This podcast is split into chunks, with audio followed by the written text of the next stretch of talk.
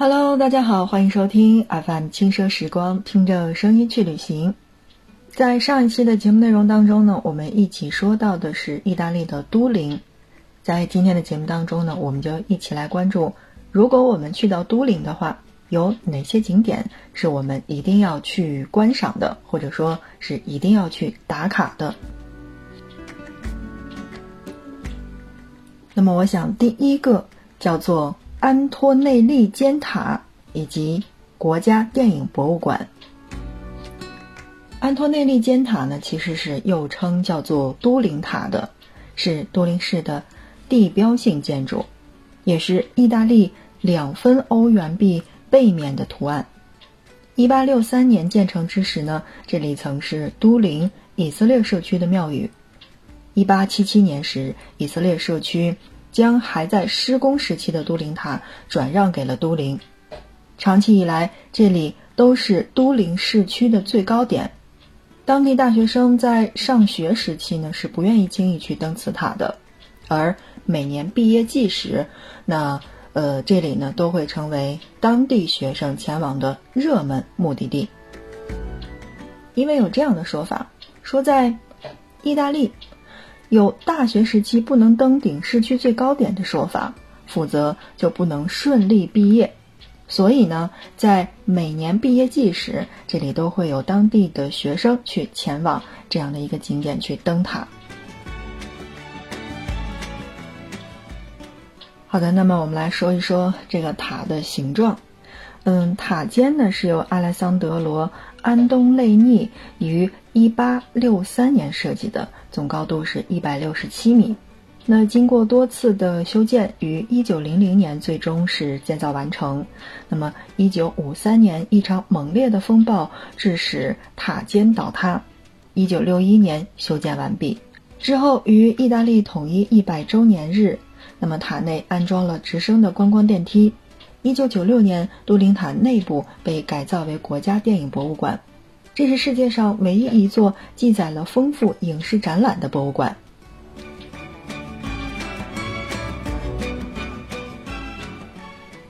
旅行者可以乘坐观光电梯直达尖塔的这个顶部，一览城市的美丽风光。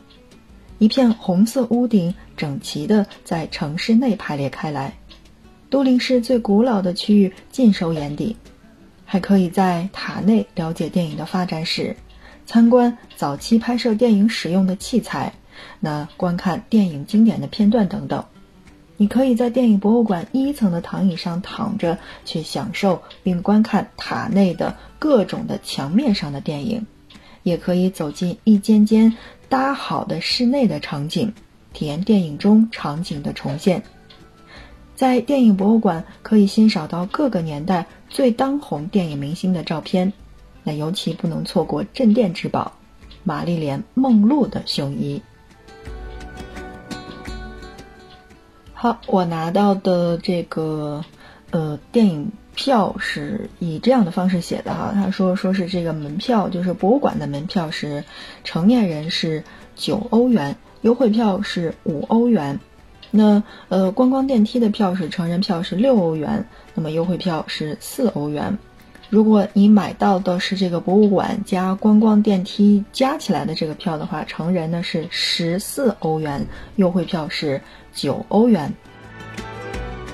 周一、周三至周日的九点到二十点是开门的，那么周二是休息的。这跟我们平时在节目当中介绍的这个博物馆的时间是不一样的，所以大家一定要去注意，是周一。周三至周日的上午九点到晚上的二十点开放，那么周二是休息的。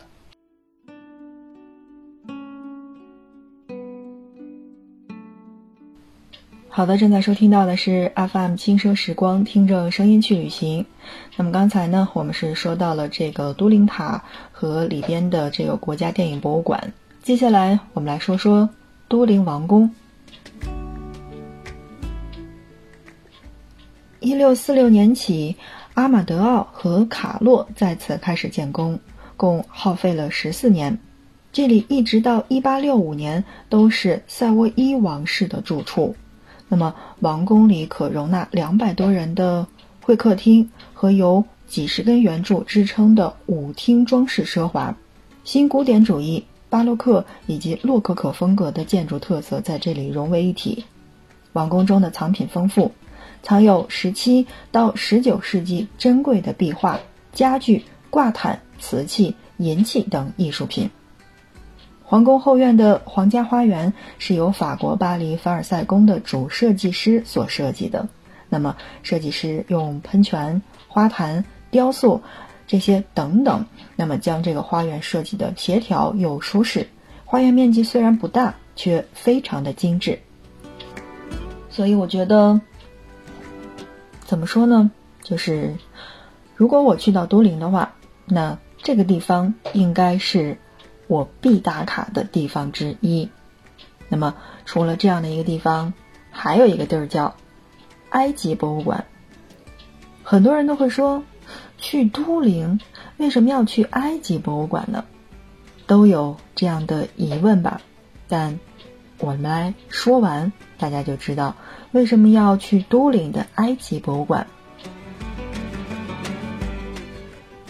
由夏威夷家族的卡洛·菲利切于一八二四年建造。是世界上仅次于开罗国家博物馆的第二大埃及文物博物馆。馆内最初的藏品都是卡洛·菲利切从法国驻埃及总领事手中买来的，之后又增加了很多的考古挖掘出来的文物。馆内有很多独一无二的珍藏品，那么比如说像代表全部埃及文明的各种的农作物工具。至今仍保存完好的这个呃坟墓的木角，包括角索利的浮雕，还有墓穴当中的藏品以及古埃及文献等等。其中最著名的是拉美西斯二世的塑像，这座由花岗岩石雕成的这个法老像呢，可谓是展示了当时雕刻技术的顶峰。栩栩如生的写实雕刻手法，仿佛真实的去展现了法老当下的接待臣民的景象。馆内还收藏了这个文物总数已经达到了近三万件，记载古埃及和旧石器时代的科普时期这样的一个历史。对古埃及历史感兴趣的旅行者，可以在这里一饱眼福。这就应该是，嗯，如果我去到都灵，应该打卡的第三个地方。因为其实从我个人而言呢，并没有去过埃及，但一直对。嗯，这个像什么法老啊，然后博物馆呐，然后包括这个木乃伊等等，这些都特别有兴趣。而呃，我们在平时去刷这个抖音的时候呢，也会看到它的这个埃及的开罗博物馆是可以去买这个摄影票的。就是，嗯，不仅仅是我们可以用肉眼看到，我们还可以用各种的器材，唯独是不可以去开闪光灯。那我觉得这个还是挺吸引人的。那。如果说我去不了埃及，那我可以去都灵去看一看。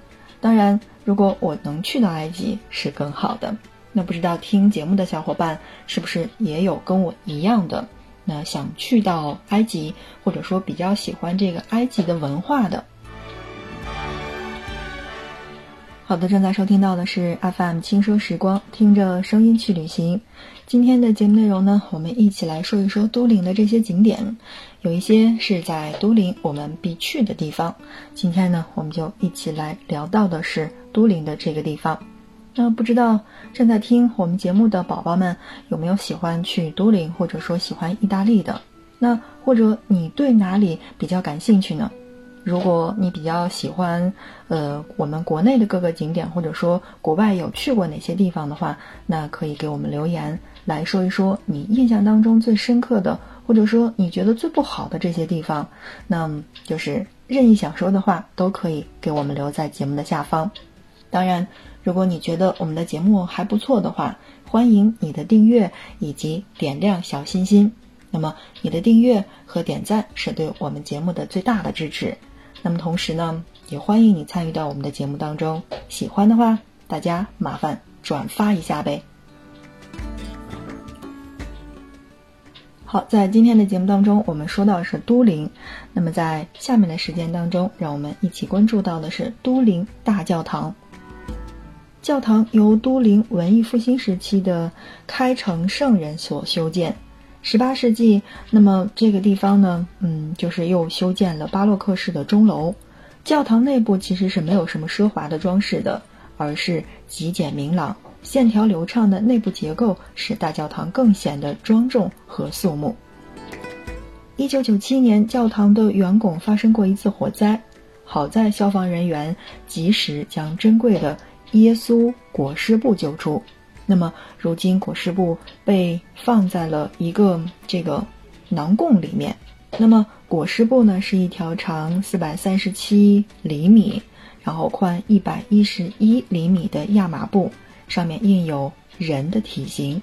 对于基督徒而言呢，这就是耶稣被钉死在十字架之后的这个裹尸布，后经过了多次流失在外，最终成为了。萨维伊家族的财产，于一五七八年安放在都灵。虽然其真实性至今是无法确认的，但是其人形的形状、伤口等细节都与同福音书中所描述的那样的其实是一样的，就是跟我们耶稣受难的时候的这个过程是几乎是吻合的。所以一直以来。裹尸布都被人们认为是包裹耶稣尸体的圣物，那么裹尸布之谜也是许多科学家一直以来渴望解开的谜题。所以，裹尸布难得一见，平均五十年才会展出一次，每一次都会吸引来自全世界虔诚的教徒。去到了都灵，怎么可能不去我们的都灵大教堂看看呢？其实，在都灵呢，还有很多的我们所谓的这个景点是可以去看的。所以，一般情况下，如果是我的话，或者说我的建议的话，那么我觉得都灵的这个时间安排在游览上面应该是两天。当然了，肯定有一些小伙伴说两天时间是不够的，为什么呢？因为有一些经典的体验是除了我们在参观景点的时候呢是必要的这个时间的话。那还有一些不是景点但胜似景点的地方，比如说足球，尤文图斯足球俱乐部。嗯，这个地方呢，呃，我们平时呢是叫做尤文图斯。那么成立呢是成立于一八九七年的十一月一号。那么而且这个地方恰好是在皮埃蒙特大区的都灵市。尤文图斯拉丁文是年轻人的意思，由于最开始呢是建立球队的很多很多的年轻人，因此而得名。所以如果去到都灵的话，怎么可以不去体验一下足球，去看看尤文图斯的球场？嗯，或者说还能去看一看都灵队。说完了都灵的游览，我们再来说一说都灵的吃。其实我觉得都灵真的是吃货的天堂。那是全世界著名的甜品之都。由于靠近阿尔卑斯山区，那么这里盛产各种各样丰富的山珍野味。比如，附近山里的白松露就是食材当中的爱马仕。正因如此，这里的餐厅多如牛毛，不仅有正式高档的现代餐厅，也有本地的家常菜、地道的餐厅。所以呢，嗯，怎么说，就是在都灵。